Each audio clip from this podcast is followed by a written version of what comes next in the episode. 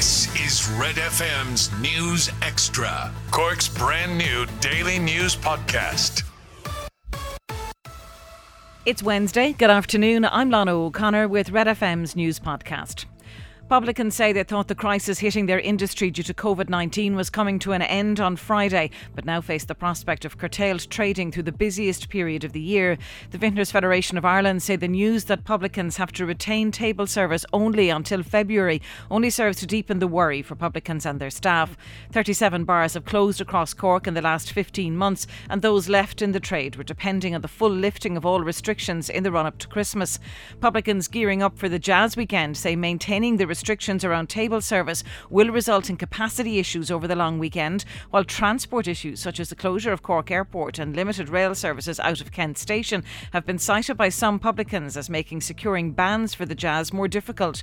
VFI spokesman in Cork, Michael O'Donovan, who owns the Castle Inn, told Red FM News that mandatory table service means trade will be severely curtailed. If it's table service only um, and social distancing are, are, required, you know, then it's. Uh, it's um, it's a major, uh, you know, it, uh, it, majorly reduces your capacity in your in your premises. So obviously turnover then is majorly affected. So it's a knock-on effect. Meanwhile, nightclub owners have described the new government guidelines regulating their industry as unclear. Manager of Reardon's on Washington Street in the city, John Stiles, say they still don't have clarification on what time they can stay open until over the jazz weekend. The government announced yesterday that restrictions on the nightclub sector will be lifted, but COVID passports will be needed for entry and masks will be required unless people are eating, drinking, or dancing. Speaking to Red FM News, Reardon's manager John Stiles says they need more clarification it's still very grey what you can and can't do. I mean, board the guidelines won't be out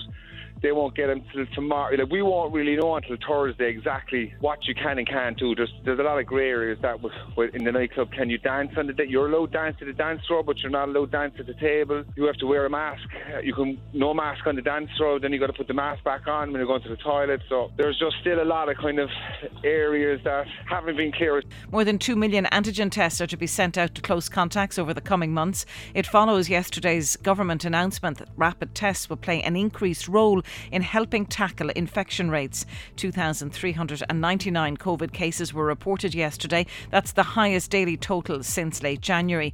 DCU Professor of Health Systems Anthony Staines says antigen testing is not enough to deal with the pandemic. We haven't done all the things we could do to get controls. We, we haven't really emphasised as a response to COVID ventilation. We haven't re emphasised as a response an, an aggressive public health approach to finding cases, finding out where people got infected. We don't know where most people are getting infected at the moment. The skeletal remains of six people have now been found under the partially demolished Nancy Spain's pub in the city.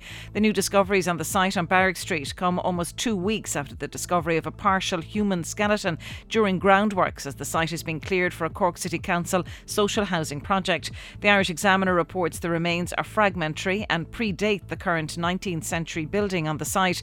The human remains are being fully recorded and will be removed by experts. The City Council plans to build 32 apartments on the site. Don't forget to like and subscribe to get Red FM's News Extra daily. Starting with football, and former Ireland international Stephen Ireland says the new AstroTurf pitch in Cobh is long overdue. The former Manchester City midfielder will be in his hometown on Saturday to officially open the Stephen Ireland Astro at Old Church Park. A Stephen Ireland 11 to face a Springfield Ramblers 11, Emile Heskey and Nedum Onuoha are among the players lining out. Ireland worked in conjunction with the Cobh for Football campaign to help get the project completed and told Red FM Sport it'll be a big asset for the Cobh footballing community. It's probably long overdue um, to have something like that there and yeah, everyone's excited about it. There's a good buzz about it, and you know, hopefully it'll help all the kids develop as well. Of course, you know, I think Cork and Cobh produce a lot of great talents, um, and I think you know, Cobh in particular hasn't really had much of a facility to probably harness all that, and hopefully this can be a bit of a tool for them to, you know, find some good players and develop some good players, and you know, start them on their journey. In the Champions League tonight, Manchester United host Atalanta at Old Trafford, and Chelsea face Malmo. They both kick off at eight. In Gaelic games, Cork will vote in support of proposal B at Saturday's special congress. It was unanimously decided at last night's special meeting of the county board that they would vote in favour. The Rebels are now backing the league based football championship format. And in cricket, Ireland face their toughest test of Group A at the T20 World Cup today. After Monday's win over the Netherlands, they go up against the team ranked 10th in the world, Sri Lanka. Play gets underway in Abu Dhabi at 3 o'clock Irish time. Get Red FM's News Extra at redextra.ie and check out our other podcasts.